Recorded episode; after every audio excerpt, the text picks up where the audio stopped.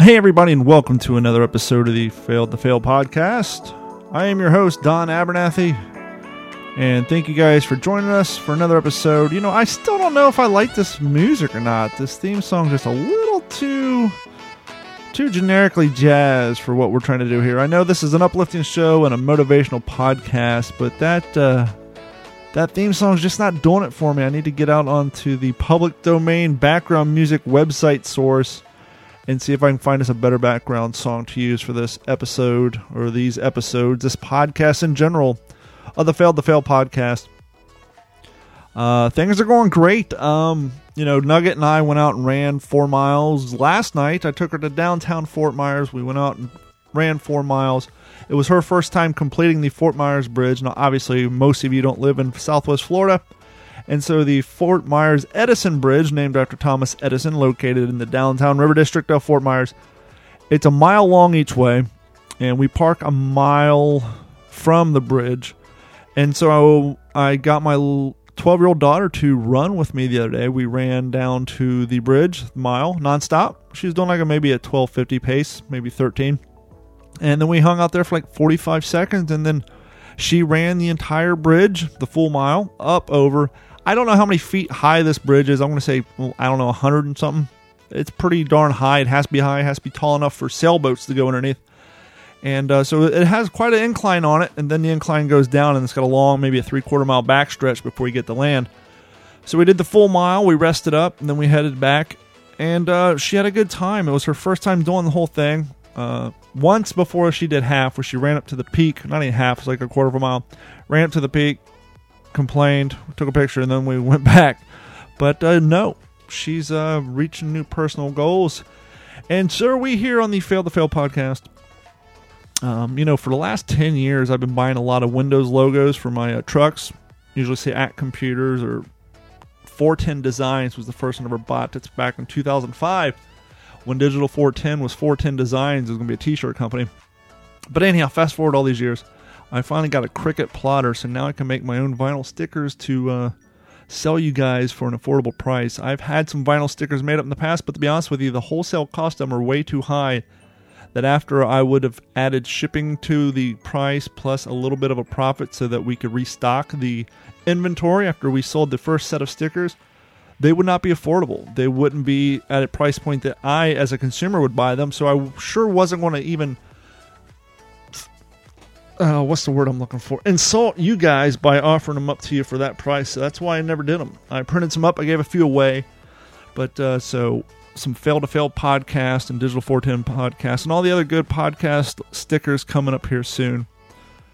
And as you guys know, this episode of the Fail to Fail podcast is brought to you by our friends at At Computers. Speaking of At Computers and all the stickers we bought over the years, At Computers has been providing IT service for all Southwest Florida since 2004 whether it's the footprint of your business network, Wi Fi, even hardwired for that matter, uh, domain management, domain rollout, server installs, computer break and fix, even residential, we do it all.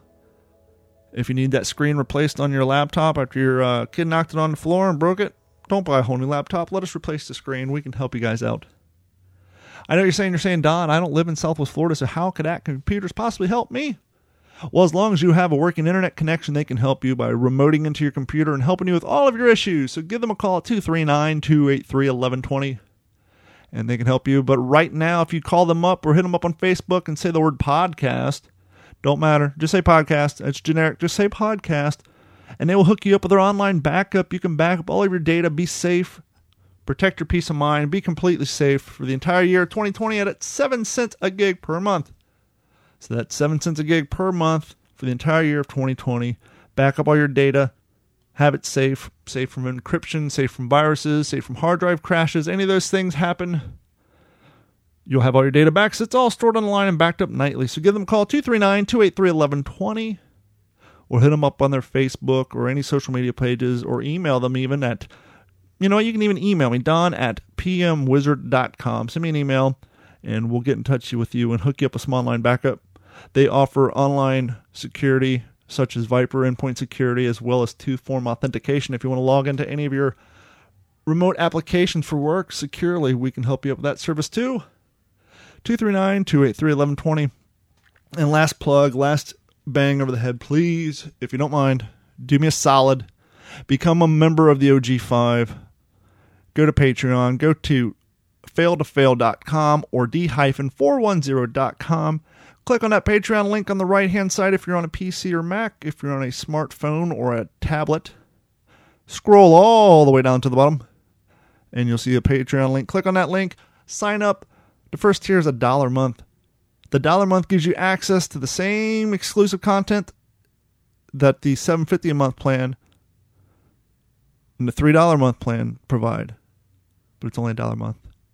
That's your way of saying, hey, I like you. But if you want to say, hey, I love you, sign up for the $3.50 a month plan. That'll get you all the same access to all the same exclusive content except for the free t shirts. If you want a free t shirt after month two, sign up for the $7.50 a month plan, and after month two, I'll send you a free t shirt of your liking. And regardless of what plan you sign up for, whenever I make these new stickers and things of that nature, I usually give them to the OG5 for free. I'll hit them up on Patreon and say, hey, what's your email address? And I email you free stuff. So all more reason to join. Not only do you get free stuff occasionally, you get a free T-shirt if you sign up for the 750 a month plan. You get access to exclusive YouTube videos. But if you like podcasts, and I bet you do, that's why you're listening to this one. We do have a Patreon exclusive podcast called the What's in Your Head podcast, and I'm about to go record one here in a few minutes. All these things you have access for through the Patreon plan, doesn't matter which tier. So go to d-410.com or failtofail.com. Click on that Patreon link, sign up, and we'll love you forever. And joining us now via the phones, he's a Cape Coral resident. I came across him on Instagram, and I like what he has going on. He's got a very interesting life, and he's got a great business and all around kind of motivational thing. And so I thought he'd be great to have on the show. And here he is joining us now, Mr. Corey Brown. Let me give everybody a little uh, background of Mr. Corey Brown. Corey Brown is a uh, he is the he's the head instructor, founder of the Black Tie Brazilian Jiu Jitsu um, dojo. He holds a first degree black belt in B, uh, Brazilian Jiu Jitsu. Uh, Gracie Jiu Jitsu G National Championship brown belt. ADCC USA First National Championship Pro Expert Division. MSOA Pro Absolute 16 man invite champion. MMAC Light Absolute Champion, 6X NAGA Expert Champion, and a whole bunch of other alphabetical soup that we can go down. But before we do that, let's just get Corey on the phone. Corey, how you doing today? I'm doing great. Thanks so much for having me. Thanks for coming on, man. That is a hell of a resume, and that's only like the first five lines. This is like three pages of stuff, and you're not a old man. You're what, 32? Yeah, I, I just turned 32 back in August. How does someone generate that sort of resume in such a short period of time. But I guess to be fair to our audience, before we answer that question, let's go back a little bit. Obviously, you're in Cape Coral now. I cheated. I had the advantage of being able to look up some information on you beforehand. But uh, share to our audience where you're from, where you grew up, how things came to be. Well, originally I'm from Central Virginia. I am from Fredericksburg, Spotsylvania area. Um, that's where I and I, I trained out of there with the lab uh, mixed martial arts under uh, Chad LeBrod. He's uh, my professor um, where I received my black belt. Um, I started with him oh at a not shortly after high school, um, and training with some of him and his some of his um, some of his students. What got you and, uh, um what got you interested in doing that? I mean, was that something, you know, was it movies as a kid? Was it something you're interested in? Were you always kind of into uh you know, wrestling and roughhousing and all that. As a small child, what kind of led you down the path of getting into something that could cause uh, some physical pain to you? Well, yeah, I, I actually I started wrestling when I was about 11 years old.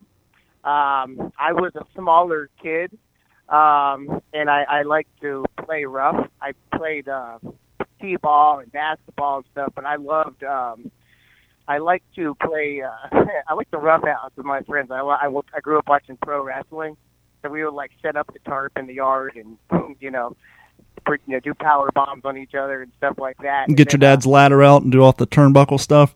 Yeah, all that stuff. I grew up like idolizing like Bret Hart and Shawn Michaels and stuff like that, and we would go out in the yard and try to emulate it. And uh, so then I found out there was a sport. You know, you know, they told me it was wrestling. At that time, I was pretty young, so I thought it was going to be similar.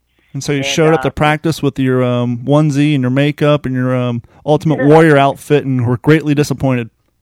Yeah, I was not. Uh, I was not happy with the uh, singlet. You know, because back then I started wrestling. I think it was 1999. Like back in that time, you know, kids didn't wear, you know, singlets. Like now, being a wrestler is cool. You know what I mean? Because everyone knows what UFC is, Sure. and Couture, and all that stuff. But back then, kids would be like, "Oh, you wear a onesie or whatever." Yeah, So, back then it was a uh, I- onesie and ASICS shoes. You always knew the wrestlers. You can tell them by the wrestling shoes. Yeah. You're either a wrestler or if you grew up in the 80s, you're a, what they called a hood. Someone who listened to like Right. hair band music had uh, stonewashed jean jackets and ASICS shoes. Well, well you kind of got lucky a little bit. Yes, this was before the time of, um, you know, the mixed martial arts, you know, the UFC and all that was still kind of picking up steam.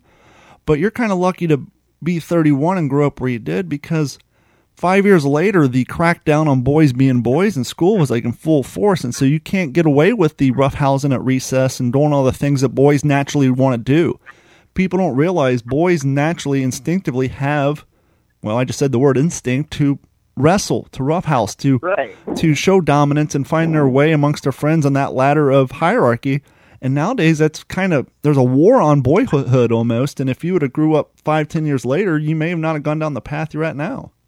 Yeah, and then the neighborhood I lived in, you know, there was a bunch of other boys that liked the roughhouse. I mean, we would fight with hockey sticks and and and, and sticks we'd make from the woods and Sure. all kinds of stuff. You know, throw rocks at each other. Like, we played played very very rough. You know what I mean? Like nowadays, you know, yeah, it's a little different. You know how you know kids play and and uh, more you know video games and and all that stuff. So it was just it was, yeah, it was a little bit of a different time back then, but. Well, I had a flashback I- just now. You're talking about how you know the things beating each other with hockey sticks and all that. Back in like third grade, the first Skate or Die video game came out on Nintendo, and uh, there was a game mode in there. They had like a jousting mode, and then there was like a mode where guys had like you know it's completely fantasy, but they had like the Masons, and all that stuff. And we lived on a place called Rickenbacker Air Force Base, and my brother was in you know Junior Civil Air Patrol, and he had access to the base.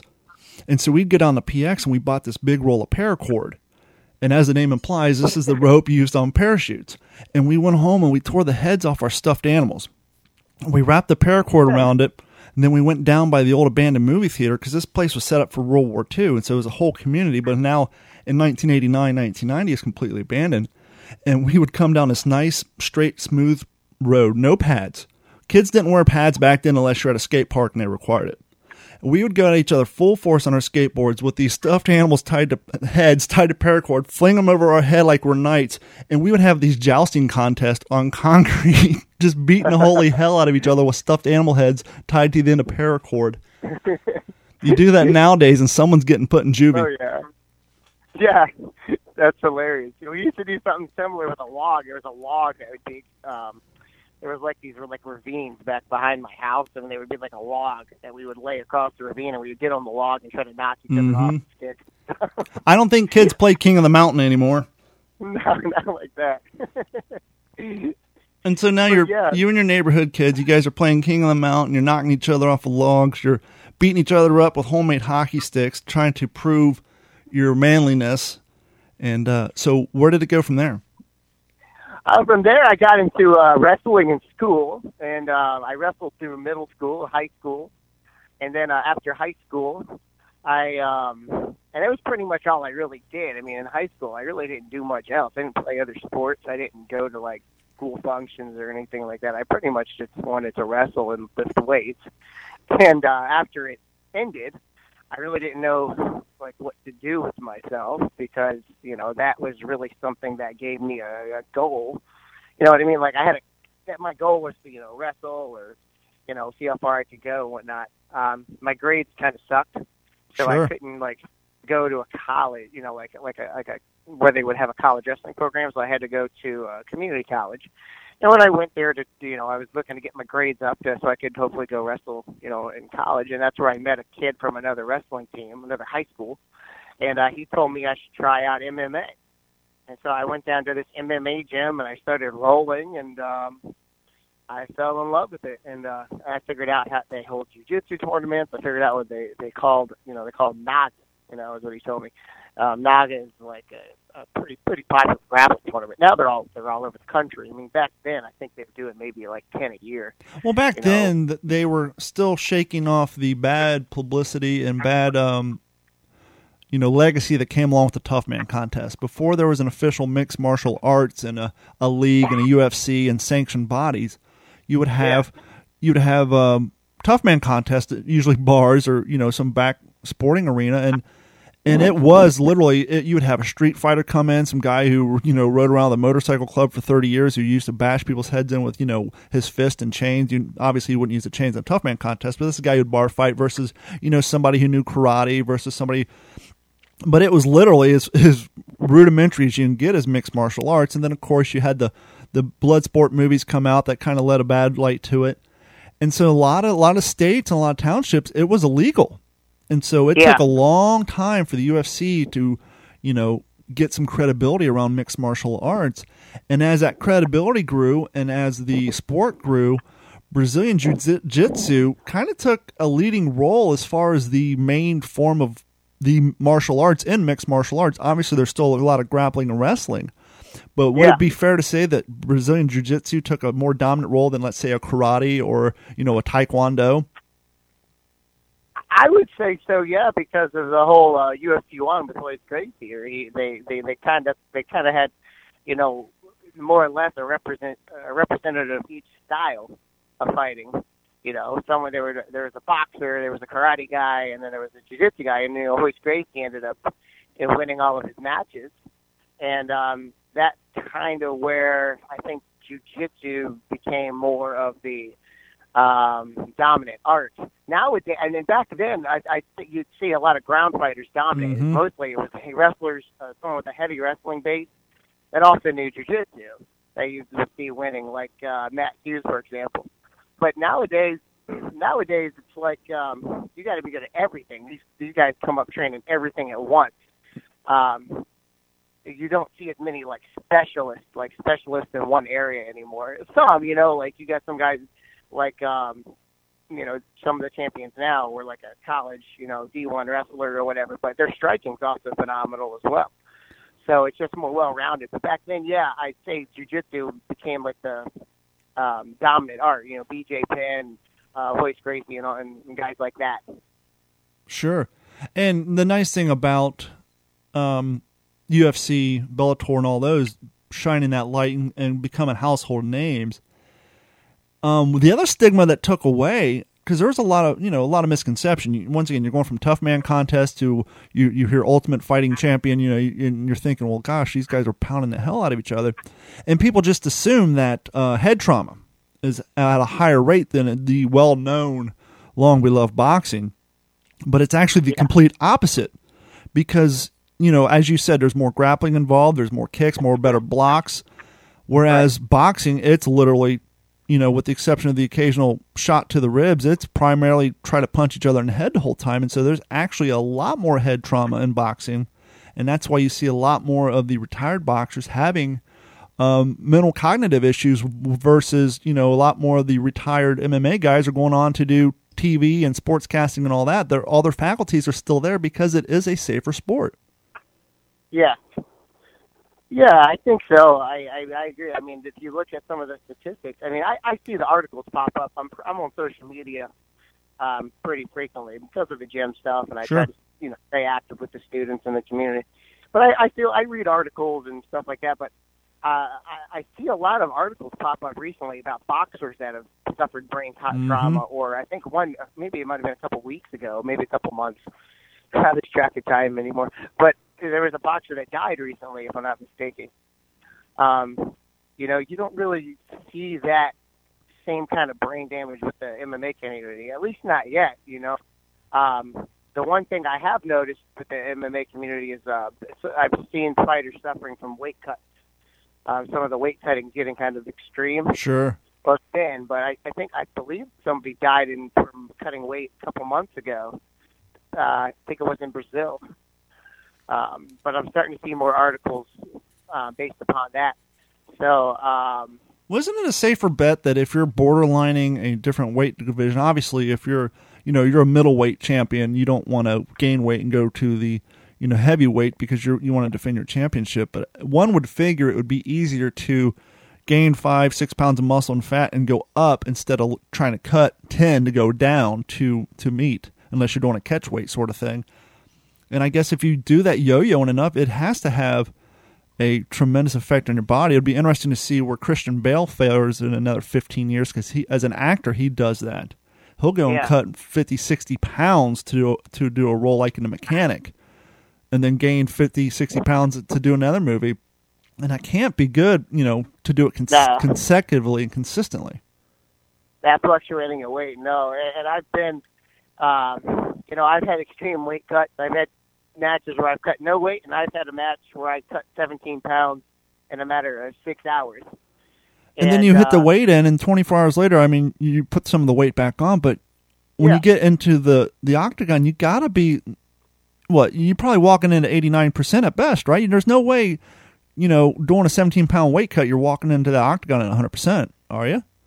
No, no definitely not, because you're not fully hydrated. Um, when and that also plays a role in you know for the fighters, like they, you know, um, your ability to take a punch, you know, because there's you know the, the fluids around your brain and whatnot. Um, but you're definitely not at 100% for sure. Um, like for example, this year I went to um, two different worlds uh, for jiu-jitsu. I went to the SJJ World and I went to the IBJJF World. And the SJJ World, I had a smooth weight cut. I just ate real clean throughout the whole the whole time. Um, I had to sweat out very little weight, um, and I felt really good when I went out there. I ended up winning my first two matches in under. Well, the first one was under 40 seconds. The second one was under 30 seconds, and then I lost in the finals on a couple points uh, to a, to a tough opponent. And then I, I went to the IBJJF Worlds in December, and uh, I had to, I had a little uh, little tougher time with the weight cut. I had to sit in a dry sauna because the jacuzzi wasn't working, and uh, I, I had to suffer a little more. And I definitely felt the difference, you know, being hydrated and having to to suffer a little more. I mean, night and day. I mean, I felt way better um, at the Worlds in November than I did in December. Yeah, because when you do those weight cuts, you, you literally have to sweat that water weight out. And, you know, for people who aren't familiar, like, why don't you go running? Run, road work won't cut weight because as a runner, I know if you go out and run, I mean, yeah, you probably could do some road work, but if you do road work, you probably have to limit the mileage because I know from doing long distance runs, like the other day, I ran 12 miles. Your body will actually hold on to anywhere between three to five pounds worth of water weight for up to two to three days because it's not sure if you're going to go out and do that trauma to it again. So road work is Yeah. not a valid way to cut uh, to cut weight. It actually puts it on. Yeah, I usually do it in a tub or a jacuzzi. That's how I usually do it. If I do it in a tub, I'll put a um, bag of Epsom salts in there with me. I used to do green rubbing alcohol and uh, alkaline, but now I just I, I try not to get to where I need to use those things. I try to sweat out mm, five mm, is, is, is max. I don't even like to do five anymore. I try to keep it under four um, the night before a match because like at those worlds like the IBJJF or you know and Pan, Pan Americans too. I did this. I um I had to sweat out about three pounds, and it was in the bathtub, and uh, I felt a lot. You know, I feel a lot better doing that method as opposed to running. Like back in high school, I didn't know that. We would just set the stairwell to a 100, you know, and one degrees, Yep. put bags on, and three layers of um, sweat, and run. And I'd run like 200 stairs, Yep. and that would kill the legs. But back then, I didn't. I didn't know that. You know what I mean? I didn't have anybody to tell me these things. You know, so like through trial and error, and you know, just just learning from other you know competitors or wrestlers and whatnot. Well- I, I started learning more tricks of the trade. But that has been one way that I've um, been able to cut weight and feel a lot better. You know, cutting out the running or even the dry sauna. I hate the dry sauna. I, I it saps me. I'm, I'm exhausted afterwards. But like, it's, I definitely have more success with a hot tub or a hot hot bath.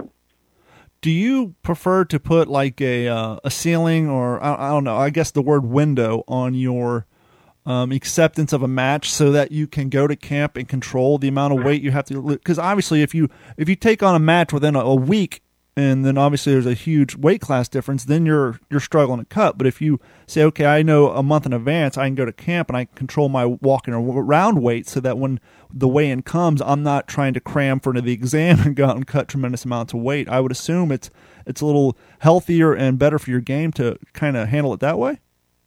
Well, um, with jujitsu, usually they're they're pretty. They're usually the guys aren't um, your opponent. You can kind of agree upon a weight. Like say I have like a super match or or, or whatnot. Um, I could you know say, hey, let's meet at 170 or or I'll tell Do like a catch weight? match, Let's meet at 175. But like if it's like the worlds or the pans, like I know the dates well in advance. Sure. Uh, I'll pick a reasonable weight class, and they weigh you right before you go on. I mean, you miss weight.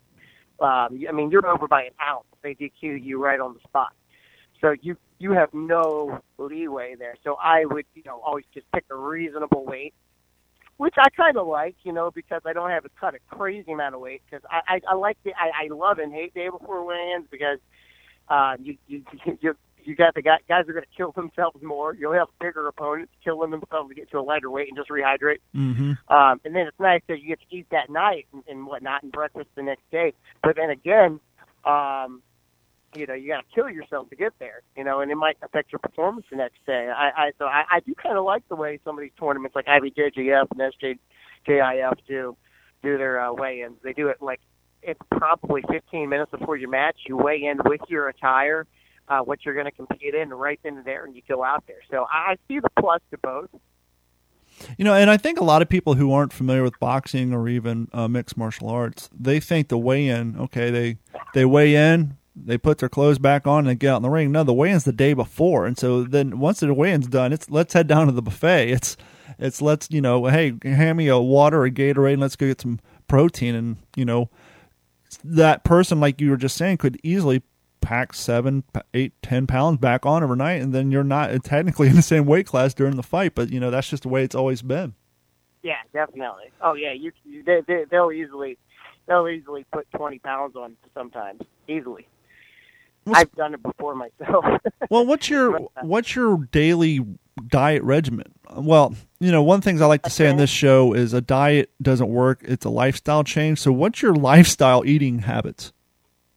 my my lifestyle's pretty much this. I um I wake up in the morning uh, a little after six, and then I'll do strength training. I have a setup in my garage. Just depending on what I need that day, I'll go to. I might go to the gym. Like I go to Anytime Fitness. Sure. um, and I'll do some strength training, um, either in my garage or at the, that gym. And then after that, I'll go to work. I work at a glass company in Naples. We do windows, showers, and mirrors. and then I do. I'm there from about eight thirty to five. Then when I get off, I go to my gym, and then I teach. And then uh, when I teach, um, you know, I teach for maybe two hours, and then we roll. I roll with all the students, and I'll I'll we'll do live sparring for like you know half an hour. Um, and then on the weekends, I train as well. I do 10 10 minute rounds every Saturday, which is like two hours of rolling. That's like our competition training. So that's what my my physical regimen looks like. As far as my diet, I don't follow like I don't like time out or like weigh my meals or anything like that. I just try to eat pretty clean and just stay within guidelines. You know, especially like with my crazy schedule because I go between Cape Coral and Naples Yeah, it's a long drive. uh, every you know Monday through Friday. I um, you know usually for breakfast I'll have some eggs. Uh, half the time I drink them because I don't have time to cook them, and then uh, maybe a couple hours later I'll have some Greek yogurt, um, some fruit like a banana. I will eat protein bars like I like the Power Crunch bars, um, for example. Um, and then I'll also have like um, for like before training I might have some chicken like a chicken breast and some rice. I'm actually addicted to these chicken and rice bowls at um Publix. They're really good. They make Have you ever been to? Not, this isn't a plug, but have you ever been to um, Pat and Ellis Chicken Grill? No, not yet. There's one on College Parkway right next to the Starbucks where they're building that big one. And Uh-huh. and you go in there and they have chicken and rice bowls, or I like to get the Greek bowl. It's essentially a gyro on a bed of rice, Oh wow. and they'll give you the pita. I always say keep the pita. No thanks, because Oh, the rice wow, is enough okay. carbs. Yeah. But it's, I mean, if you like getting rice bowls from Publix, um, there's another place that's called Maverick Grill. It's on Colonial. It's basically one one of the disgruntled partners from uh, Pat and Ella's. It's the same damn restaurant, just military based. but if you like gyros or chicken, just go in there and get one of their Greek bowls. You'll love it.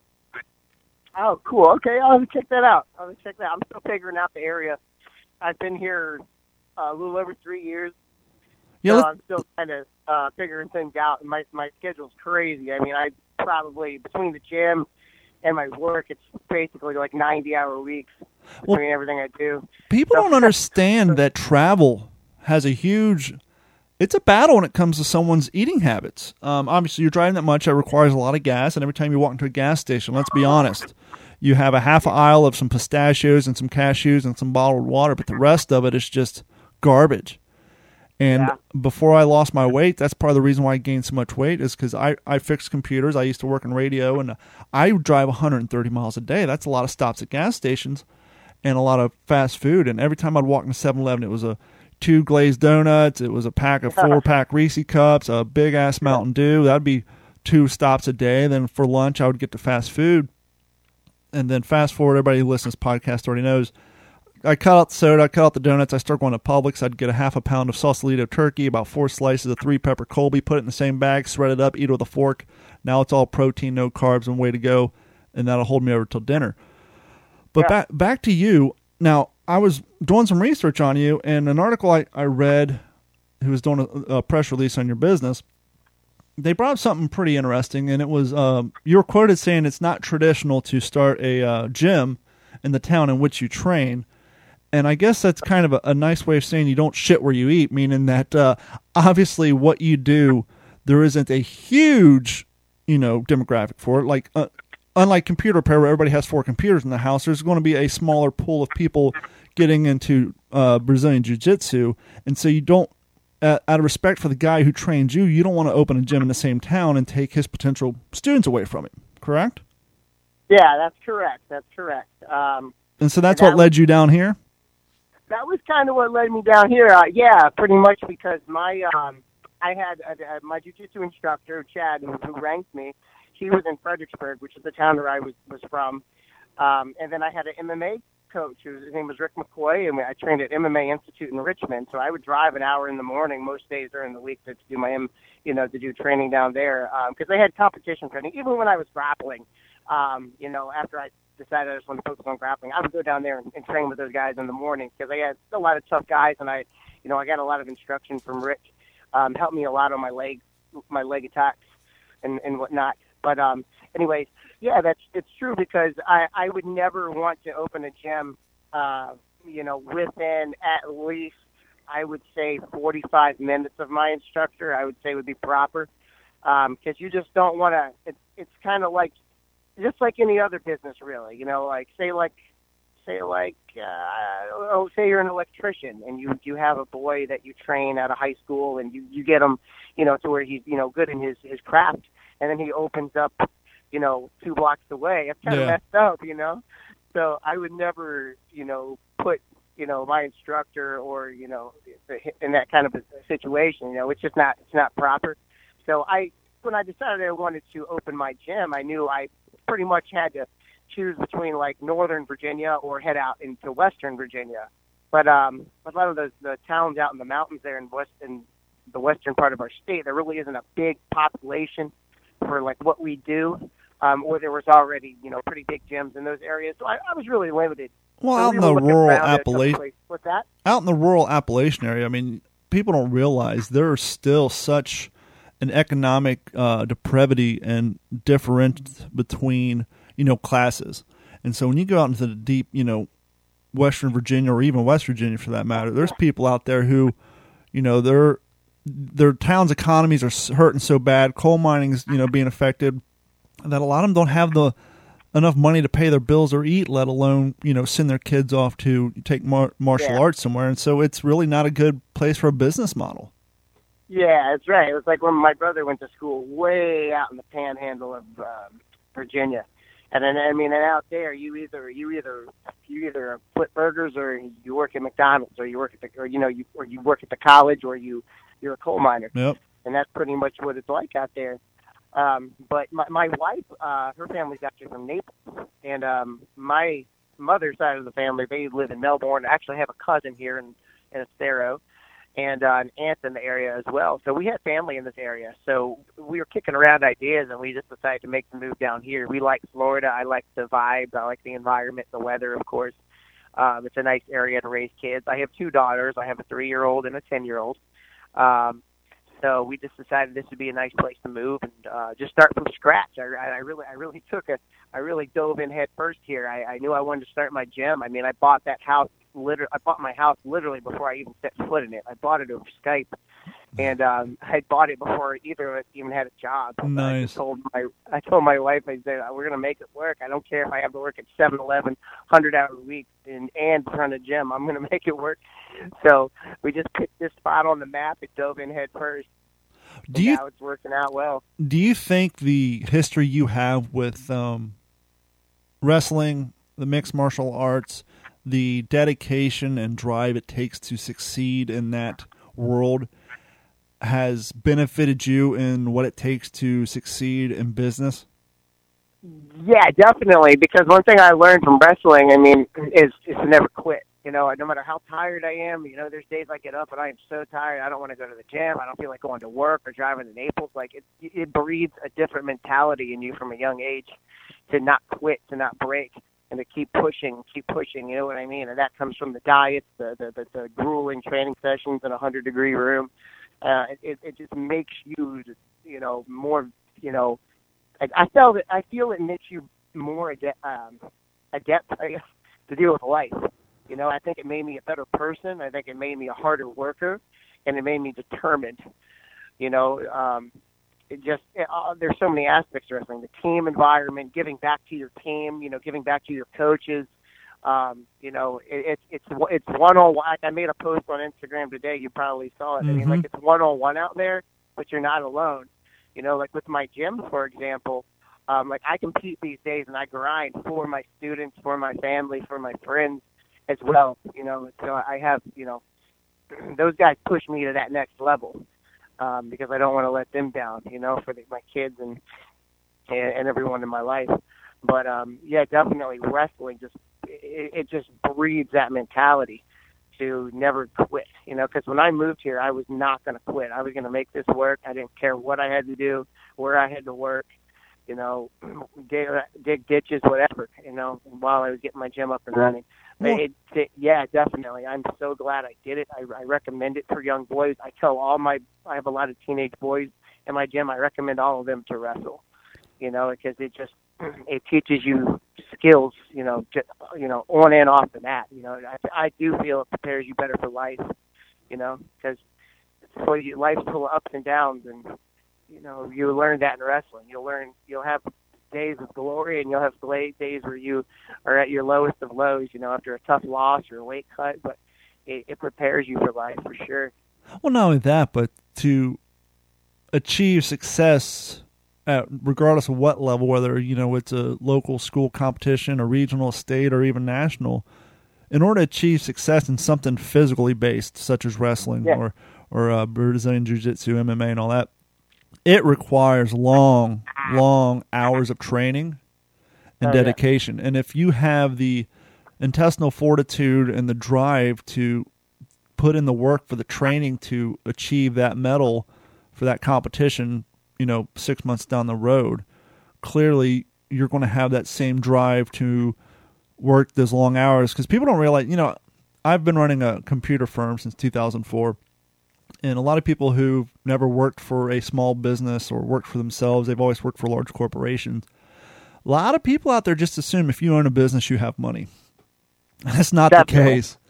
Um, what people don't realize, especially unless they've worked for small businesses and seen it firsthand, for at least the first 10, 20 years, I'd go on to say the only the key difference between working for yourself and working for somebody else is you make your own hours and you got to deal with all the nonsense.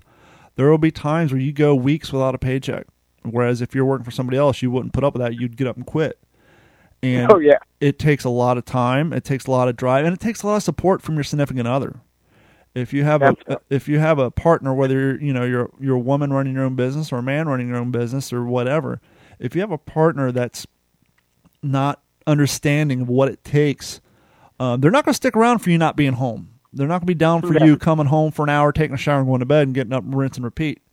Uh, they're not going to deal with your lack of paycheck this week because you know you had to pay rent on your your building or you know it's the beginning of the year and your clients took off two weeks for vacation and they haven't paid their invoices and you know checks aren't coming in the mail for the first 15 weeks of the month. And so you're behind and they won't put up with that.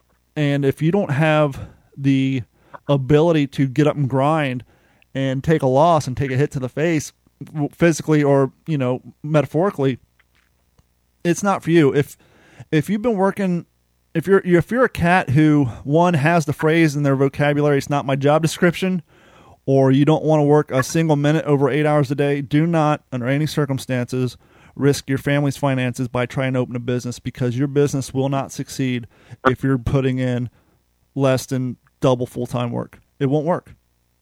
No, absolutely, absolutely.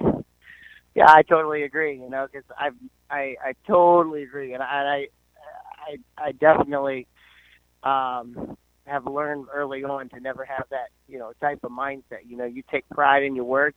You you you put in the extra hours, and that's what makes you an asset. You know, whether you know, especially when you own your own. You know what I mean? You are, you know, you are. You depend on yourself. You know, so you definitely have to be willing to put in that extra work that other people aren't willing to do. And so you buy yourself a house via Skype, sight unseen, and you basically you you loaded up the truck and you moved to Beverly, Naples, that is, and you put it all on the line. And clearly, you have a significant other who uh, was down for the cause, yeah. and you've yeah. been in business for a short two years. And uh, I mean, you're basically a baby at this point in, in, the business world, and yet things are striving, and your business is taking off. Your um, your MMA, all your competitions, everything's seems to be at at least at this point rolling full steam. What's uh what's next for you? I'm gonna um well my vision for the gym is I, I always just try to make the gym a place where people come to feel comfortable, to have fun. You know, I, I and you know I want to make it uh, a place where everybody feels at home, from high level athletes to the guy that works the nine to five that just wants to come to jujitsu twice a week to lose weight. That's what I was going to ask know. you if if you're basically you train diehards only and you're you're all about the competitions, or if you know a forty year old fat cat like me, not fat cat as a money, but guy who was physically fat, wanted to come in there to add a little extra um, change up to their current fitness, or wants to look for a a way to get into fitness but doesn't enjoy the gym or running. What what sort of um, classes do you offer? We offer classes. Um, we have well, we have two locations. We have Bonita Springs nice. and, uh, Cape, and Cape Coral. Two years uh, and got two offices. What's that? I said only two years and you got two. You got two shops now. Yeah, I have That's two awesome. gyms. Uh, I started Cape Coral first, um, so that gym I have more students. I'd say I'm creeping up on 80 students in the Cape Damn. between kids and adults because I do have uh, kids classes. We we usually take them at six, but we'll assess five year olds and whatnot. But uh, anyway, I have Cape Coral probably about creeping up on 80 students, and then I have Bonita Springs probably creeping up on oh, mm, I'd say I'm still under 30 there. Probably 25 would be a safe bet. That one's still newer. That one's just over a year old. Um, but yeah, we have classes for everybody. Now in Bonita Springs, I have a beginner only class. And in Cape Coral, we're looking to add that as well for like a foundations class. Now anybody can go to that class. I mean, a brown belt or you know a black belt can go to that class if they so choose. Um, but you know that's a lot of foundations uh, things you need to learn from the beginning: how to shrimp, how to move your hips, how to frame, how to break balls, and whatnot. Um, now in the Cape, it's kind of intermixed, but we kind of group them together based upon their experience level. Um, and it, and it works. Uh, we have good vibes in the gym. You know, every everyone helps everybody. Um, you know, you'll see higher belt students taking their time to help out new students, and that's something I'm I'm very proud of. Is that um, how those guys give back to each other, and um, they look out for the new guys in the gym, and that everybody feels comfortable. And that's one thing that's very important to me. That everybody feels comfortable. Anybody from any walk of life and any um, goal or aspiration they might have feels at home there. You know, and that's very important to me. I never want to have that Globo gym feel, you know, where you walk in and swipe a card and you're just, you know, you know, one one in the ant mound or whatnot. You know, I, I go to to accommodated. You know, I go to this gym with a bunch of purple equipment, and I often joke that part of the reason they have purple equipment is because it's hard to act like a badass when you're working on purple equipment. but this particular gym, they they kind of have this theory or mantra about it's a judgment free zone, which I'm I'm yeah. I'm cool with. But the irony is because I'm I'm big into irony. I love irony, especially when it's lost on the people who are presenting the irony. They have this thing they call the lunk alarm, right? And when you start, they have a thing they call the lunk alarm. Oh, I know what that is. And so when you're grunting or you're dropping weights, they set off this alarm. Which once I, that don't bother me either. But the irony is, is the definition of a lunk is the most judgmental thing I've ever read when it comes to describing someone who goes to gyms. And for a judge, quote unquote, judgment free zone to have one of the most judgmental nonsense written on the wall, it just makes me laugh every time because it's like that's your whole mantra is you're judgment free, but you have this horrible thing written on your wall. I just, I always find it ironic. Yeah. Oh, yeah, definitely. totally ironic, and I, I totally, I know exactly what you're talking about. I know. But hey, it's ten dollars a month, and so let me ask you this: since we're we're bringing a little humor into this, uh, when Cobra Kai came out on Netflix, did you see a lot of forty and fifty year olds coming back in, living their trying to relive their glory days and when they were young and watching Karate Kid? Um, you know, to tell you the truth, I, I didn't really notice. Um, I, I I haven't even seen it yet. I really that that reminds me. I probably should get on that. I'm so behind when it comes to like movies and pop culture. Well, of course, you know. are running your own business. You're working full time. You you're working out. You're competing.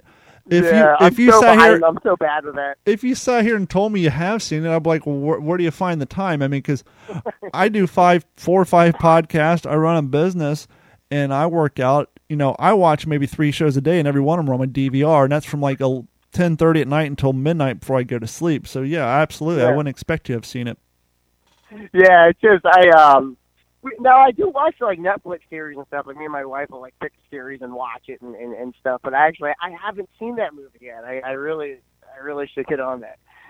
Um, but but yeah, no, I, I we have a lot of um, we have a good range. We have a good range of um, dude as far as age. I mean, I have like my father-in-law trains. My my wife's father is fifty-two. Sure. Um, retired from the military. He's a brown belt. He gets in there and rolls with the young guys every day. Um, and then we have guys. I have a ton of teenagers in there that live at field. I have a lot of high school age boys that just you know they they they they get in there. They compete. Some of them compete.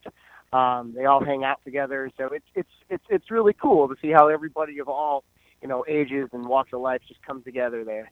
Well, and you kind of mentioned earlier that you're excited and it, it it affects you in the deep cockles of your heart when you see your your uh, students of different um, talent level and different uh, degree levels as far as belts. They helping each other out, helping each other improve. And one of the things I learned early on, because I was a skateboarder for 20, uh, 18 some odd years, Uh-huh. is if you and I and I also moved a lot. And if you move to a town where they only had like two or three skateboarders, or you know a few skaters hung out with each other, their skill level plateaued quite quickly. Whereas if you had a town where you had a more diverse group of skateboarders with varying skill level, and they they would hang out in larger cliques and roll around, the new guys would get better a hell of a lot quicker because they were watching the old guys when I say old, I mean like 14 year old kids, but you know, the kids been doing it longer. And the motivation and the, um, the education simply through sight and being around other people is, it's insane. And I've talked about on this podcast before, I would go out and run and I would never break a 10 minute mile. Couldn't break a 10 minute mile if I wanted to. And it wasn't until, you know, and I couldn't barely run three miles without stopping.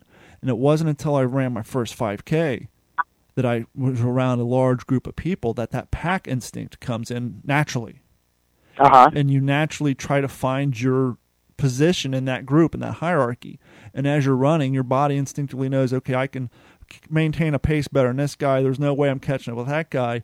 And there's just something to whether you're running with two people or five people on a Wednesday, or you're running with 200 people at a, at a run.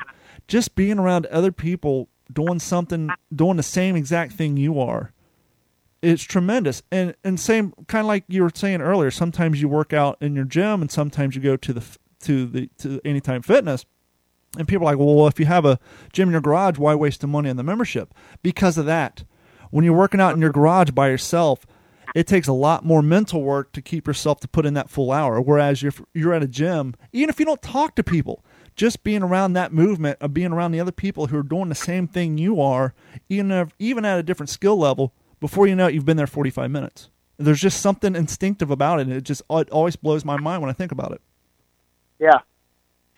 Yeah, you know, because in my garage I can uh, I can hog the bar for an hour, but at the gym, you know, if you're on the same equipment, you know, someone else might want to use it. So I go in, you know, do what I got to do and move on to something else. you know, but I have noticed, you know, interesting you say that. I have noticed when I train in my garage alone that um I I will take longer because I can take my sweet time, you know, whereas opposed to in the gym. That's another thing is I, I feel like, you know, I, I'm hogging the equipment or whatever. So I you know, I go to one machine or whatever and do what I gotta do, my treadmill, whatever.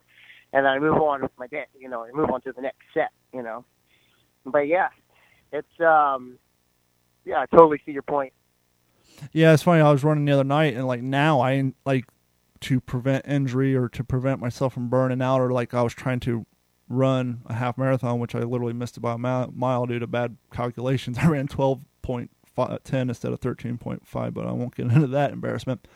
But I would like watch my Garmin, and and whereas before I could never hit a ten minute ten minute mile, now I got to force myself to slow down to eleven. Otherwise, I'll be up to like an eight minute mile. It's like no, you know, you're going to get burnt out quick. You, you know, you have to kind of, yeah. no matter what you're doing, you have to be able to figure out a way to communicate with your body and adjust your body to, you know, maintain your stamina so that you can achieve what you're trying to get to.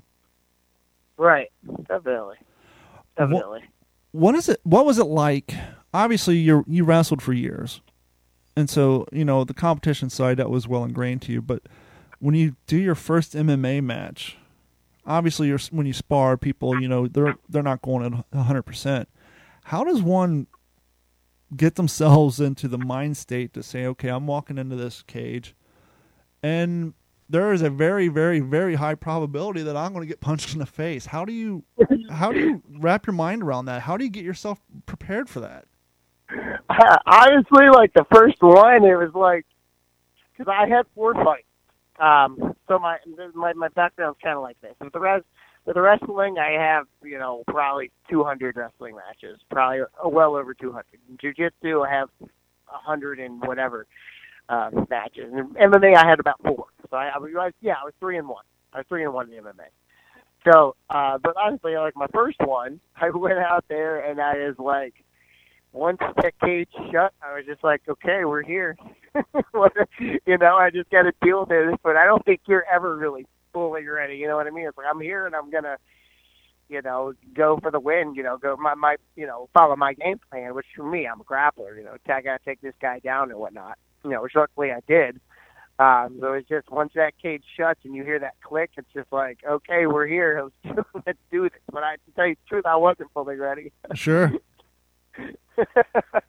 you know, I think the second one was the same way because my coach was like, "Okay," he's like, "I want you to try to stand up with the kid a little bit," you know.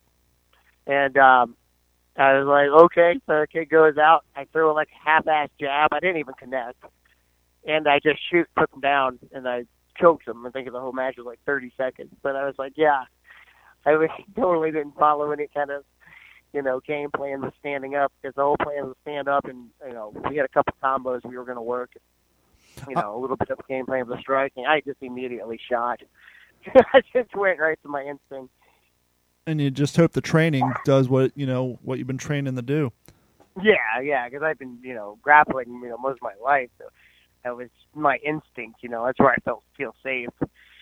So you know, a lot of people think that MMA fighters like to get hit. And I was, believe it or not, listening to an interview with Tito Ortiz a while back, and he said, "No, even to this day, with all the fights, I don't want to get punched in the face. That shit hurts. I'm not down for it, man." He's like, "That's what." Anybody that says that, I think it's more of like they're trying a machismo. To, it's all part of their persona. Oh, yeah. I like to get punched in the face. Nobody wants to get punched in the face. Yeah, because you know, growing up, I was always the tallest cat in the class and tallest one of the tallest cats in the school, and so I guess beneficially or sadly, I was never, I never really got into too many tussles. Nobody really wanted to mess with me, and I was smart enough that when I was a freshman in high school, a senior wanted to kick my ass, I would just go the other way. And so I've never, I've never actually physically been. Maybe you know I've been in one or two little fights in middle school, but nothing you know where there's any potential for any danger because everybody's still you know building their muscle mass. So the only places I ever got into tussles because I'm 41 and I grew up in the 90s when mosh pits were at their peak I've gotten black eyes at Korn concerts. I've gotten bloody noses at you know in mosh pits. So most of my teenage youth beatings came voluntarily from mosh pits, and I guess there's a little bit of a a similarity in the fact that you know going into it, I knew that it was because back then it wasn't the jumping up and down and pushing each other like you're at football camp. Back then it was the circle pits and the fists flying and the elbows and the high knees and the high kicks, the the punk rock style stuff. And you knew going into it that you're probably going to take an elbow to the back of the head and all that. And there was some adrenaline there, and it's kind of the reason why we went for it. It's kind of like, Yeah. hey, here is a place where we could, you know, take a hit or so and not end up in juvie or have the cops called on us. Yeah. yeah, it's illegal. And so that was the only place I ever really took close to an ass whooping. You know, I've gotten a few elbows to the temples, like I said, a, a bloody nose, a Uh-huh. busted lip, and all that. But uh, luckily, due to my height and you know my frame, I've never really had to w- concern myself too much with it. So it's it's a little surprising once again when I talk to people who climb into a, a ring where there's no way out, and it's hey, two minutes, uh, you better get in there and grapple and do your thing before the guy does it to you first. Yeah, definitely. That's always kind of my game plan with like jujitsu. I, I try to get in and out. You know, if I see a submission, I take it. You know, I, I I definitely am, you know, very submission orientated. You know, especially if I think I can catch them quick, I do it because you know anything can happen at any time. You know, anything can happen. It doesn't matter the level of skill the guy. Anybody can get caught on any given day. So if you see that opportunity, you you know, put them away. when it came time to come up with a name for your gym, where, Uh-huh. how did you come about coming up with the name Black Tie Brazilian Jiu Jitsu? Well, Is it black tie as in like tuxedo, or is it black? Yeah, that's a funny story actually because I was we were going to a uh, jiu-jitsu tournament and uh we were we were killing time. I was with one of my teammates and we were in Five Below and there was a tuxedo shirt and I was like, "Hey, you dare me to wear that tomorrow nice. at the tournament?" And then he was like, "Yeah, I definitely I definitely dare you to wear that tomorrow." I said I said, "I'll do it. You don't think I'll do it?" He's like he's like, "Go ahead." I, okay, I'll do it. So I bought the shirt. It was like $5. It was a tuxedo shirt and I wore it to the tournament and uh, I, I ended up winning and, and whatnot. But it was I got a lot of compliments on it, you know. And then since I I performed very well that day, I was like, oh, maybe this was like good luck for me. You know what I mean? Maybe this should be like my like tradition to wear these. And uh, I started wearing them everywhere I went, you know, to to compete in and, and whatnot.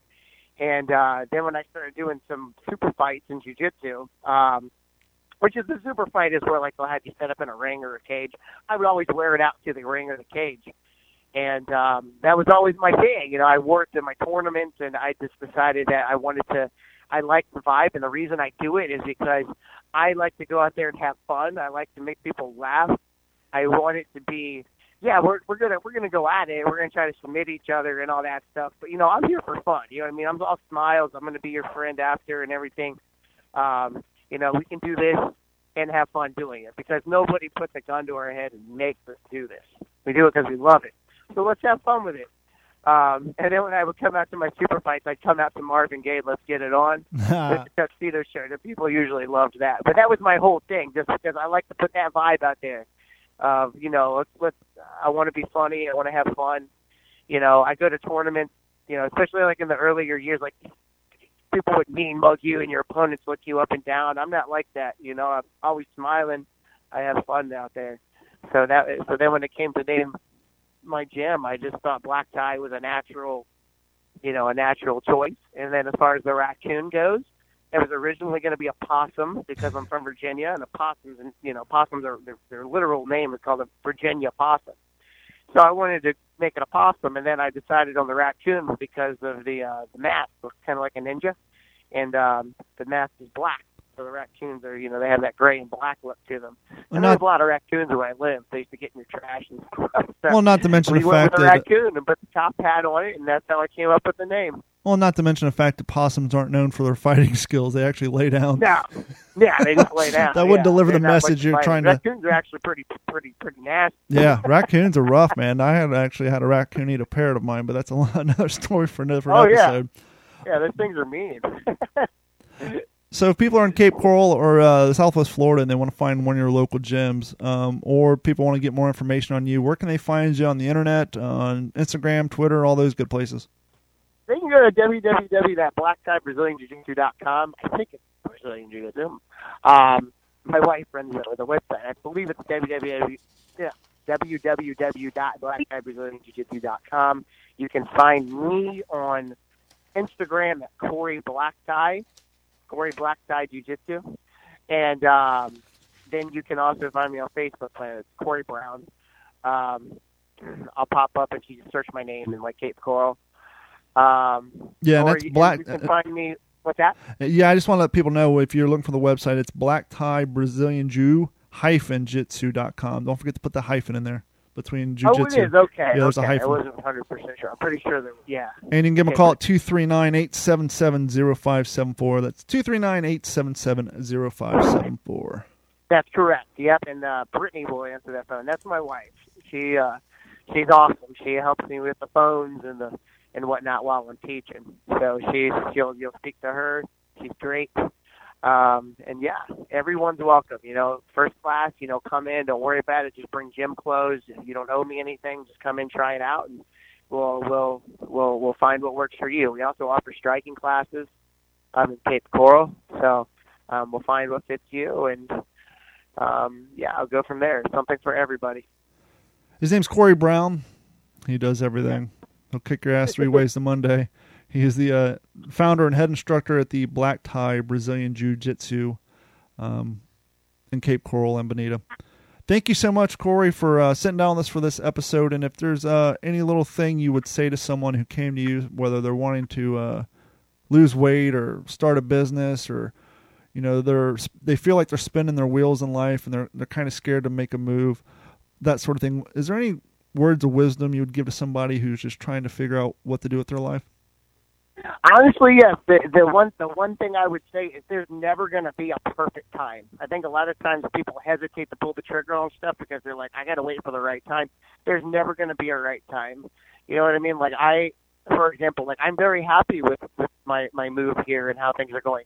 But it was very hard for me to leave my hometown in Virginia, and I was it, it was tough. You know, it wasn't a perfect time, but I I knew there was never going to be a perfect time. I had to just pull the trigger. Like that's just an example. Um, but like there's never going to be a perfect time for you to start anything. You know, whether you start jujitsu or a business, you just gotta if you want it, you just gotta get up and do it. There's never going to be a perfect day or month or or whatever. You just gotta do it. You know, when you know you want it, you gotta go for it right there. Don't wait. Don't hesitate. You got to pull the trigger because the time's going to pass anyway.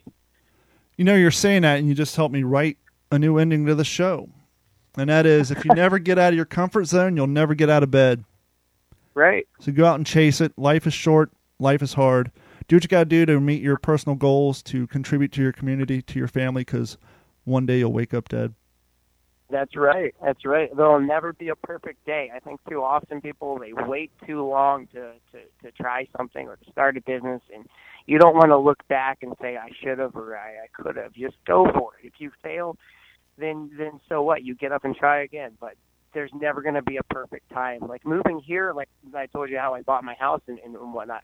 That was very tough and very scary. I had I had two daughters. You know, my, my three year old was a brand new infant at the time. It was a terrifying move.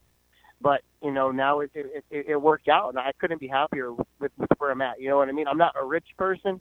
I'm not a rich man, but I, I'm very happy. Very happy. This has been a Digital 410 production.